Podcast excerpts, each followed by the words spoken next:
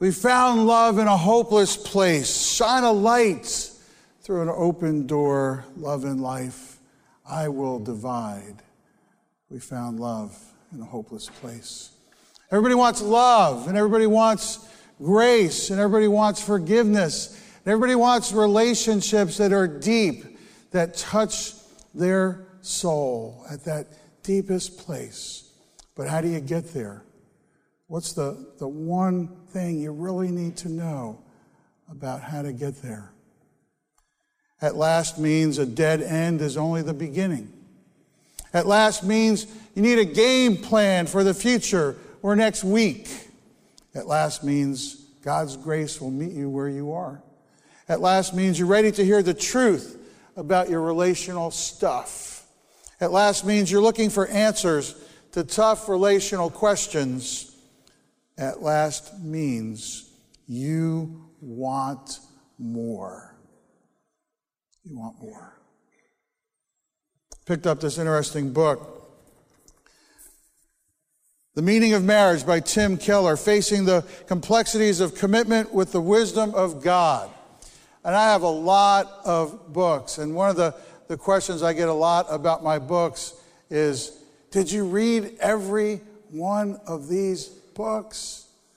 And the answer is no. the answer is sometimes I just read the back cover. And this back cover, this back cover really just, just gets it, drives it home. I'm tired of listening to sentimental talks on marriage at weddings, in church, and in Sunday school. Much of what I've heard on the subject has as much depth as a Hallmark card. While marriage is many things, it is anything but sentimental. Marriage is glorious, but hard. It's a burning joy and strength, and yet it is also blood, sweat, and tears, humbling defeats, and exhausting victories. No marriage I know more than a few weeks old could be described as a fairy tale come true. Therefore, it is not surprising that the only phrase in Paul's famous discourse on marriage in Ephesians 5 that many couples can relate to is verse 32. A man shall leave his father and mother and be united to his wife, and the two will become one flesh. This is a profound mystery.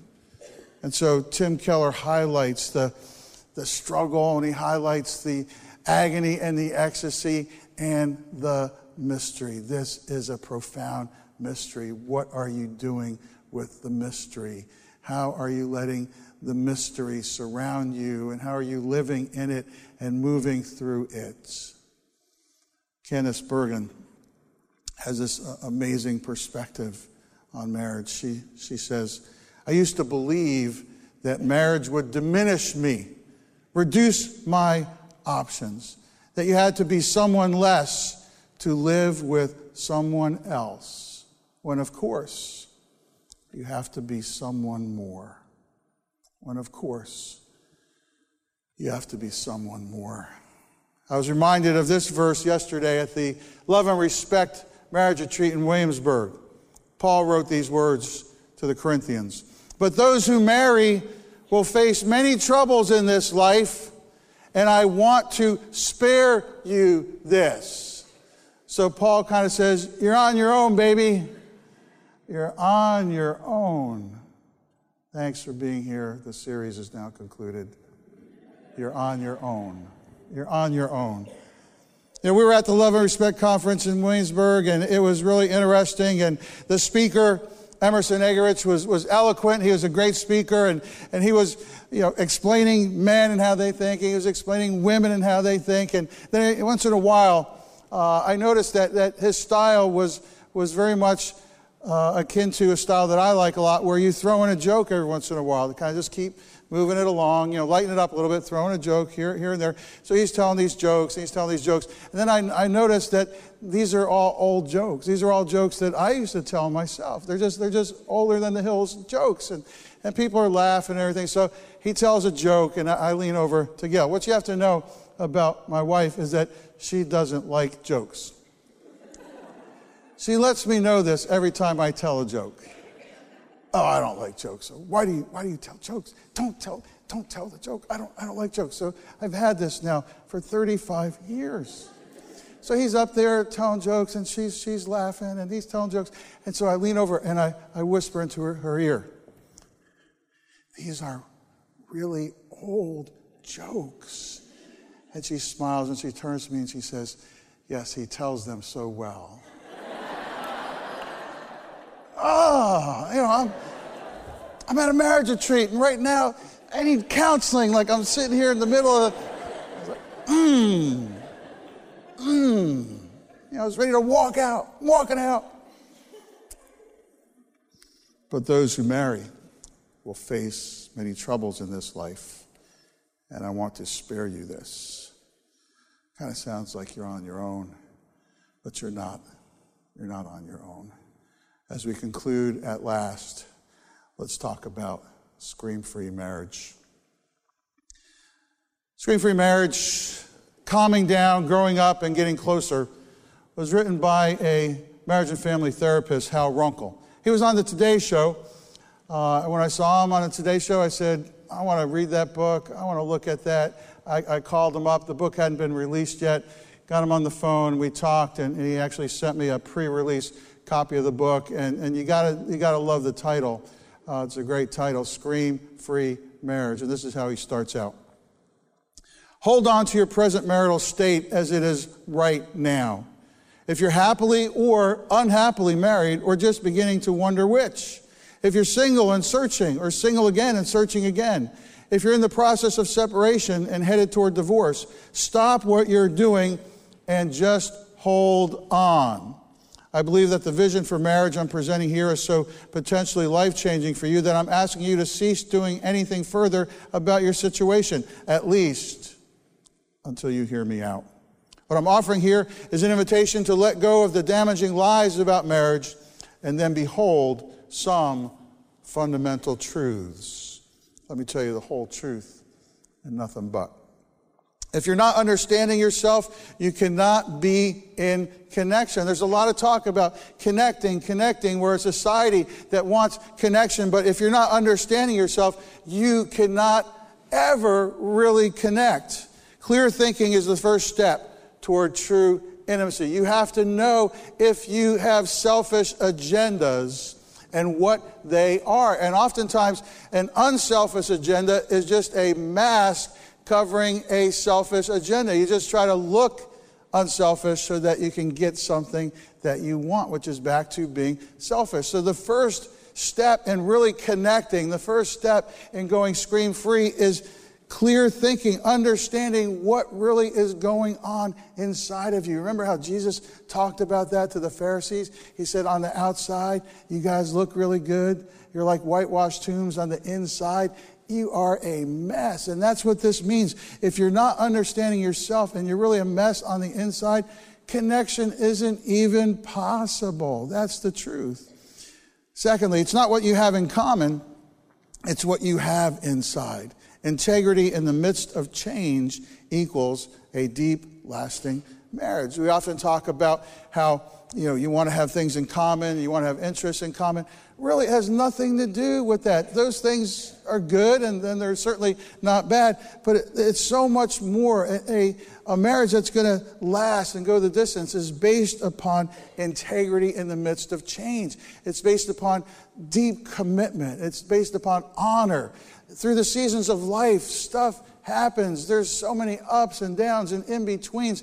And so many of us have to go through things that we never planned to go through.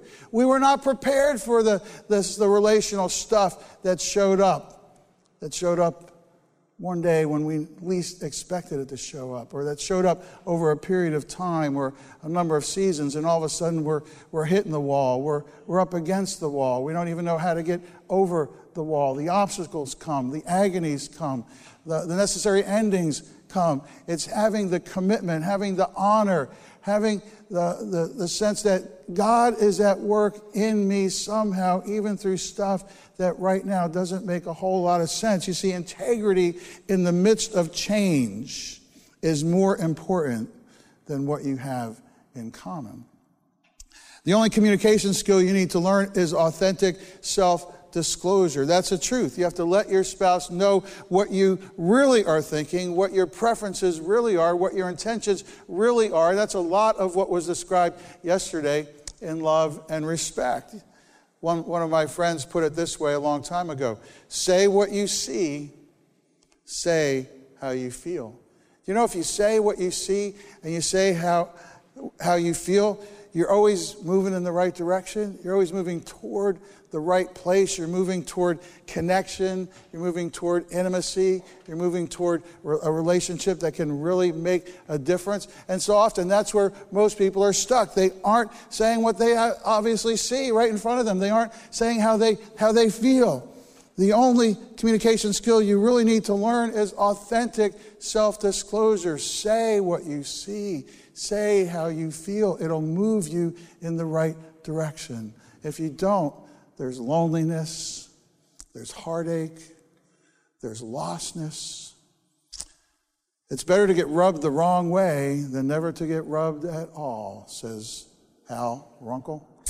Conflict is a better path to true intimacy than chilled avoidance. You can learn a lot from conflict. I've talked to you about how at the other side of conflict, there's a hope and a wish. And if you can get to the hope and the wish, you can really learn something. You can really grow.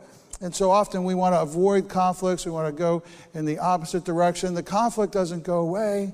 The conflict sometimes takes on a life of its own or it grows, it deepens, it becomes more powerful than it really needs to be.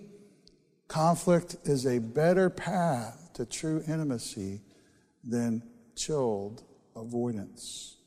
If you want a warm marriage, you have to walk through fire. There are natural fires of truth that you must walk through, and we'll talk about those in just a few minutes. Intimacy always begins with an I. Um, Cloud and Townsend talk about this a lot. You have to have two fully functioning people who always want to be better at being who God made them to be if you have any hope for a relationship. Only with two fully developing, growing eyes is a we even possible. As we get and stay married, we all begin to realize the following Whoa, my spouse and I are really two very different people. Gail and I discussed this early in our marriage, and we came up with a, a terminology. Uh, I am blue collar, you are white collar. And, and there were real different parameters to to our lifestyles as we grew up that were delineated by blue collar thinking and white collar thinking. You know, having grown up in a blue collar Italian American home, um, you know, we were always, you know, watching every little thing. Uh, that's just how my mother and father lived. They thought, hey, we lived through the Depression, and so we might as well pass it on to you kids. And so, you know, we're going to go through the Depression too. Uh, we were just going through it in the 1950s and 60s. It was, it was long over, but no, we were going to go through it. So my, my dad, he would do these training programs. And he would take a paper towel uh, and he would use it to dry his hands. And then he would tear it in half and then you'd have two wet halves of a paper towel, and then he would hang them over the paper towel rack so that the next time I came up or anybody else came up, we would take one of the used dried paper towel halves and then use that to dry our hands. And this would, we had, we, my whole life, we only had one roll of paper towels. uh, in Gail's family, uh, it was their tradition in the white collar world where you're, you're not really thinking about the paper towels. You know, you're thinking about sailing on the lake and you're thinking about having a, a nice, you know, lemonade under the uh, umbrella beside the pool, uh, which always like annoyed me. You know, she would go to the pool with the kids and I'd be like, Oh, come on. What are you guys doing? I got the paper towel training now. Come on. The paper towel training time. And so, you know, they would go out to the paper towel rack in her family and they would like, just, they just pull it. Like six or eight towels. And I saw this for the first time. I had a heart attack. Oh, that would have got us through a decade. Oh, no. There's just so many different ways that you think. We're two really different people. This is harder than I thought it would be. It's mostly harder than we thought it would be because of our, because of our brains, okay, because of our brains. No comments from women at this time because of our brains. See, men think unilaterally. It's just, it's a physiological thing. You're thinking out of one side of your brain. Mostly, it's the left side. It's sort of like task oriented, goal oriented. It can kind of focus on one thing at a time. Women think out of both sides of their brain. They're, they're bilateral. So there's all kinds of stuff going back and forth. Your brain is actually communicating to itself. This never happens in our lives, you know as men. And so, you know, you're thinking about five or six different things at the same time, and then you sort of bring that to us, and then we're going, just go, like, pick one thing, and, and, and maybe I'll be able to get that, but I can't get like six things all at the same time. And this way, it's really hard because the way that our brains are wired up. No matter how hard I try, conflict is unavoidable, and you saw that in the drama this morning. It's just, it's unavoidable because of the demands that life brings. And if I want to see a change here, I'm probably going to have to initiate it myself. Which brings up the question that was brought up so many times yesterday at the marriage retreat. So, who goes first with this change thing? Who goes first? Are you going to make the move? Or am I going to make the move? What if I make the move and you don't make the move? But if I make the move, you don't like the move that I make, and you tell me my move is wrong, and you have a better move. And so uh, you get into a, a, who's on first kind of thing, and, and after a while, you just don't know. And, and what they said over and over again at the retreat was whoever is the most mature makes the first move. And then you go, oh, okay, I'll make it. because you're selfish, and you want to be seen as the most mature. Let's define screaming. Screaming equals emotional reactions. Screaming is letting our emotions override our clear thinking. Getting emotionally reactive means allowing our worst fears or worries to drive our choices instead of our highest principles. In other words, it's easy to let anxiety crowd out the truths you know. It's easy to let worry, fear, anxiety crowd out things that you've learned are true, that, that you've learned in Sunday school or you've learned by reading the Bible. You know these things are true and you know God wants us, but anxiety sort of drives those away and you emotionally react. And it's in the emotional reaction, it's in that screaming. It might have nothing to do with, with sound, with decibels. It might have everything to do with the deafening silence of your heart being very anxious which causes you to run away from relationship.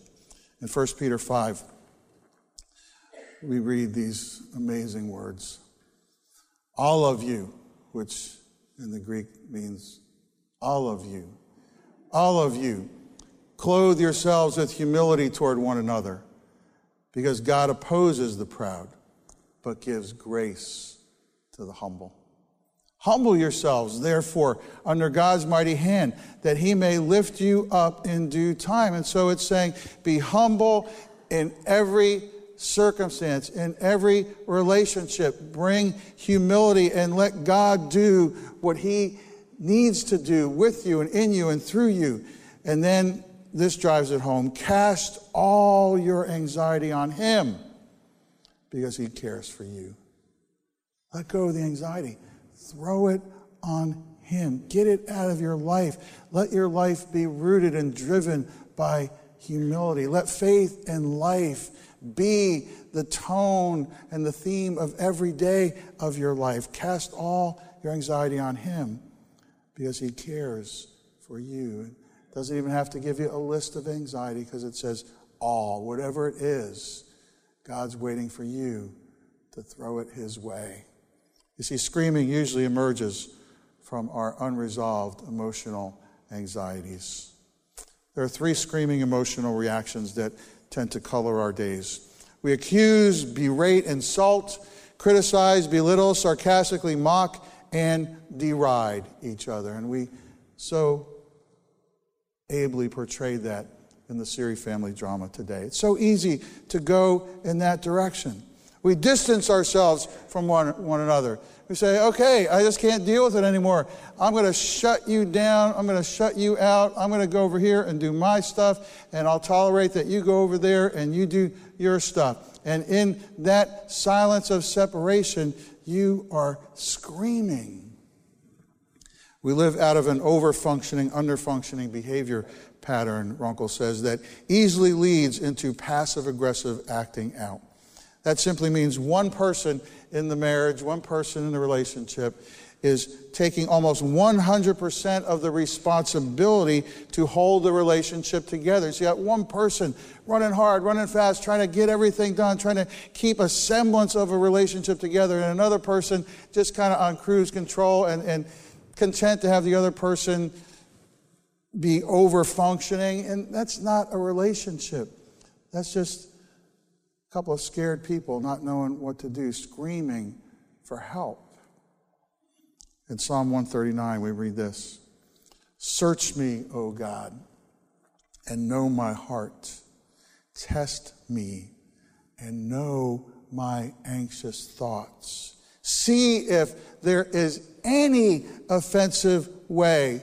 Read screaming. If there's any screaming in me, and lead me in the way everlasting. Cast all of your anxiety on him because he cares for you. In 1 Peter, one of my favorite passages, and I read this passage when I, when I do weddings. Finally, all of you, which in the Greek means all of you, finally, all of you live in harmony with one another. Be sympathetic. Love as brothers. Be compassionate and humble. Do not repay evil with evil or insult with insult. Did you ever notice how most of the sitcoms we watch and a lot of the, the movies we, we see about relational stuff, it all kind of comes down to people giving insult for insult or repaying evil with evil. And it's sometimes couched in a, in a laugh track. Uh, we look at ourselves and, and we want to laugh and, and we see it there portrayed on the big screen or the little screen, and, and yet it's, it's the truth. And we, we are drawn in because we, we know I'm just like that. I'm just like that. Do not repay evil with evil or insult with insult, but with blessing. Because to this you were called, so that you may inherit a blessing. From God's vantage point, it's all about blessing. From the way he sees it, it's all about let's stop the screaming, let's get to the blessing. So, how do you get to the blessing? If you want a warm marriage, you have to walk through fire. There are three natural fires of truth, and they are juxtaposed with three lies that most people believe about marriage. The first lie spouses are supposed to meet all of each other's emotional needs. This is the equivalent of an immature, adolescent, needy relationship. Spouses are supposed to meet all of each other's emotional needs. It's what, it's what you got married for. It's just a lie. The truth fire is we cannot place all of our emotional needs on one person. We can choose to love God, love others, manage time and resources well, and serve in the context of a community. We can choose those things, and everybody gets their needs met in a community. It's the way God designed it, it's the way it was always meant to be. All of your needs are designed to be met, they're designed to be met in community. Certainly, some of those needs are designed specifically for marriage, but not all of them. And if you're frustrated right now because all your needs aren't getting met by your spouse and you're bringing sort of an anxious, angry agenda and you're screaming about that on the inside and on the outside, it's time to drop it.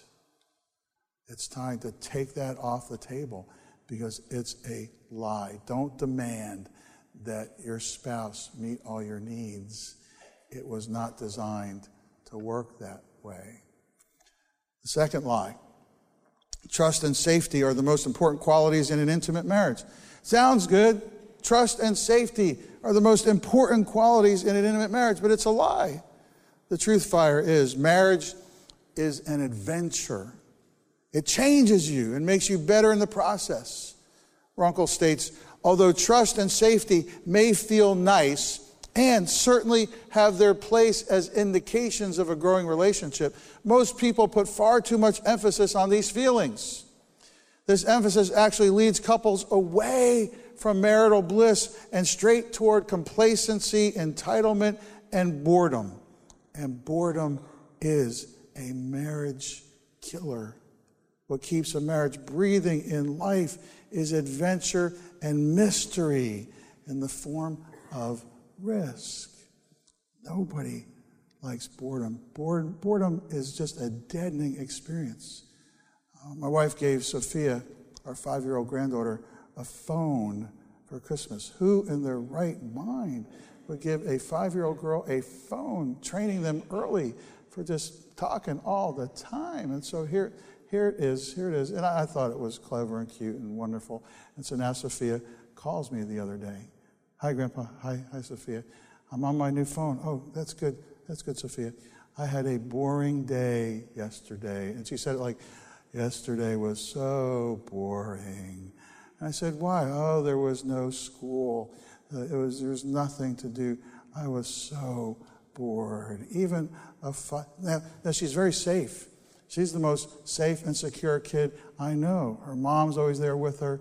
She's got her room set up. She's got her little bookstore thing set up. She just got fish, and, and one of them already died, which is great because uh, you got to learn about necessary ending to yo-yo. Boom, there he's gone. Uh, we, we actually we buried yo-yo yesterday. I, I presided over the service, and um, so she's got she is more safe than any kid I know. But safety and security didn't cut it. She was so bored. And she wants, she wants adventure. She wants risk. We are designed that way. So when I saw her yesterday, she had all this stuff out on the floor of the living room, all these, she pulled everything out of the kitchen. She had cardboard, she had tape.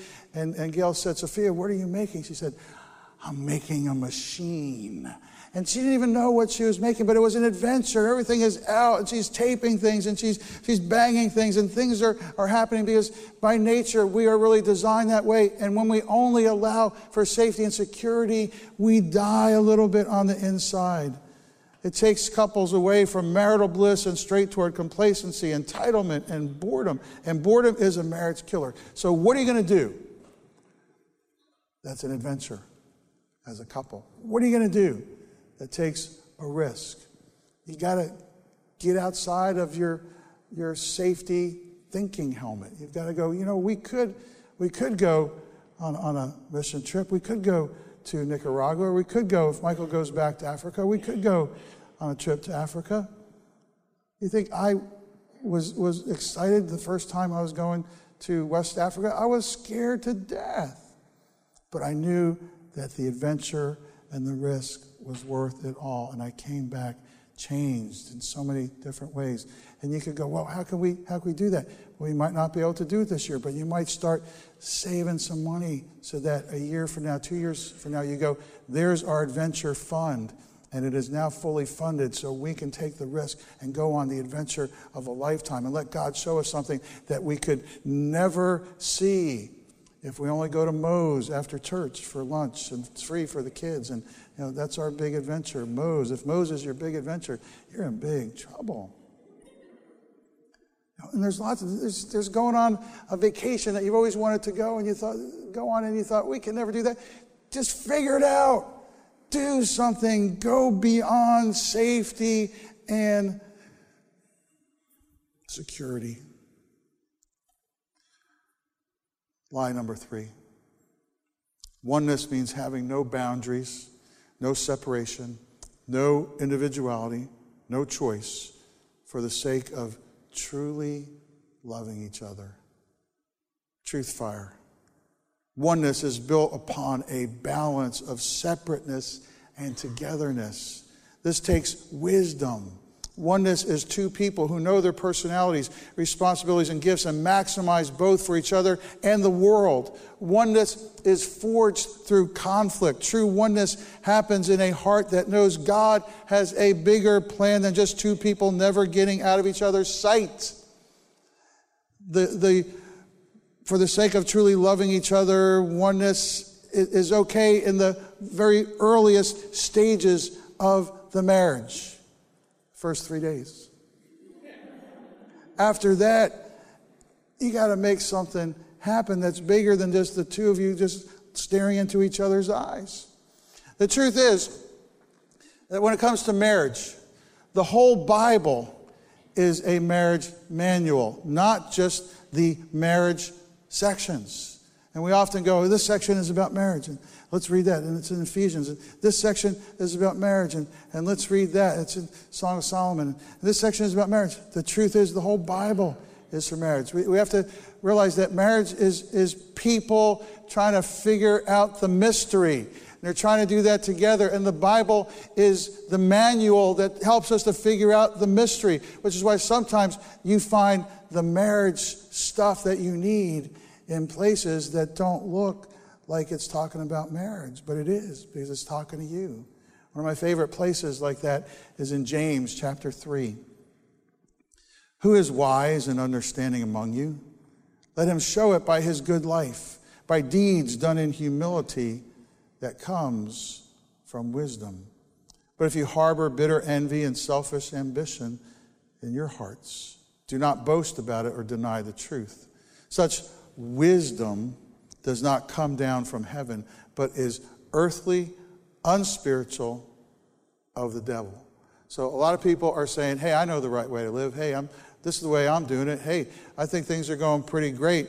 And, and James is writing, look, if that wisdom is about envy and selfishness, uh, it's really, you better let go of that pretty quick. It's not the, the wisdom that's from heaven. And then he's going to explain the wisdom from heaven.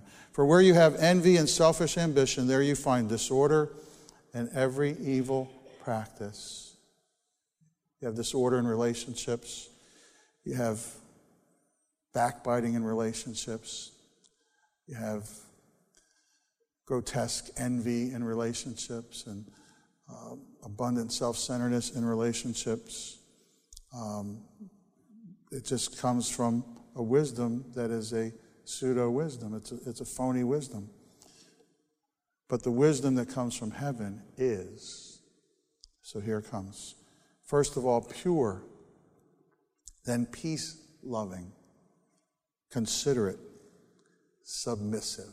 Now, let me stop right there because this is where you have to see something very important. We've, we've argued and argued this for century upon century, the, this idea of submission. Who's supposed to be submissive. And, obviously, if you hear a, a, a, message from Ephesians 5, chapter, verse 22, uh, you know, somebody will drive home that wives be submissive to your husbands as to the Lord. And so there it is right there. Wives have to be submissive. Let's just end the, the questioning. Let's just end the argument. Just all go home now. And if wives will submit, everything's going to be okay. It's going to be better at home. It's going to be better in the world, everywhere. This is the big problem. Wives don't submit. And it's a lie. It's one of the biggest lies you can put out there. And it's epidemic in the church that we still go there. When if you go there and you look at Ephesians 5:22. This is what it says. If you were to just take out that verse, put it in your pocket, and then later look at it. Oh, here's that verse, Ephesians 5:22. Wives to your husbands as to the Lord. Well, wives what? To your husbands as to the Lord. Wives cook for your husbands as to the Lord. Wives love your husbands as to the Lord. Wives sit next to your husband on the couch as to the Lord? You don't know because the word's not there. The word's not there, friends. Never has been, never will be. Sometimes they break the text there. If you have like a study Bible or something, they'll put in a, a heading, you know, wives and husbands or, you know, biblical marriage or Christian marriage. The, the, the text, the, the little subheadings, Paul never wrote those. Paul didn't write any subheadings.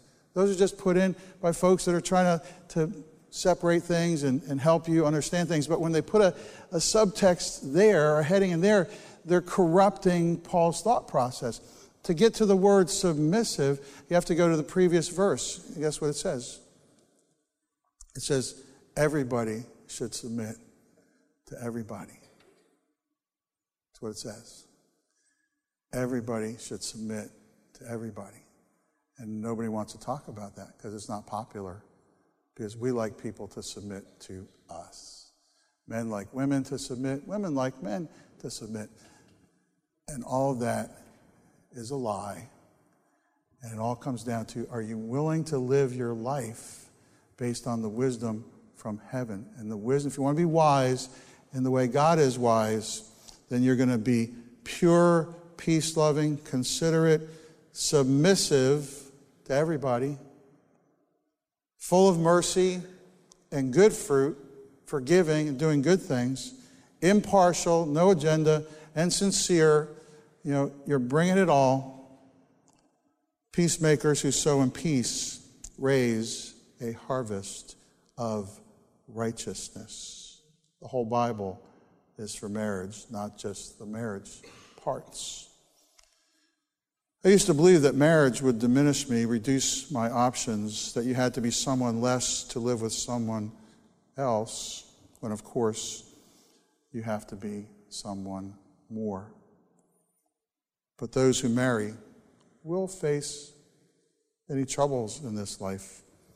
And I want to spare you this. And even though he would hope to to spare people from a lot of stress and strain, Paul knew that it was not possible. And here's all you need to know at last means you want more. A scream free marriage is possible if you want more. Do you want more?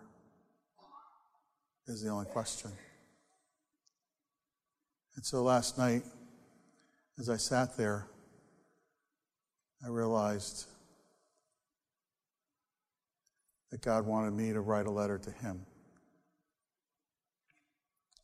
And so this is what happened. Dear God, I need your help. I'm not everything I could be. Some of that is because I've believed lies. Some of that is because of growing up in a family that didn't know a lot about your unconditional love, forgiveness, and grace. Some of that is because I always received applause for doing more stuff, and the applause became addictive. And some of that is because I run fast and become distracted from more important things. I'm a lot like your first two children, seduced by glowing, empty promises. When my life becomes a torrid rush of blurred anxieties, which neither honors you or serves me well, I so often press on toward the not so high calling of insensitivity. But I want more than that. I want so much more than dead ends. I want more than this year's game plan. Today, I ask you to help me listen to you more. Today, I ask you to take the lies out of my brain. Today, I ask you to wrap my heart in your love. Today, I ask you to slow me down. Today, I ask you to forgive me. Today, I ask you for wisdom from above. Today, I ask you to help me grow from conflict. Today, I ask you to help me be someone more. Thanks for never giving up on me. Thanks for meeting the needs of my life with grace. I love you. Marriage is glorious but hard, humbling defeats and exhausting victories. But your scream free marriage begins. It begins. It will always begin when you want more. Let's pray. Dear Heavenly Father,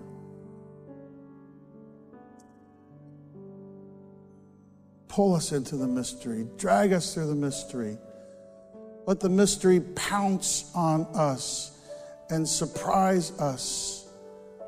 Let it ambush us in moments when we need so much grace just to get through the next conversation, just to get through the next weekend, the next vacation, the next time we, we go to write out all the bills. Let the mystery surround us, Father, and call us to that place where we really want more all the time, each and every day. Allow us to, to cast all of our anxieties upon you moment by moment. Allow us to find love in a broken place all the time. So, Heavenly Father, take us now, once again, down that road of mystery Christ and the church. We love you. In the name of the Father and of the Son, and of the Holy Spirit, we pray. Amen.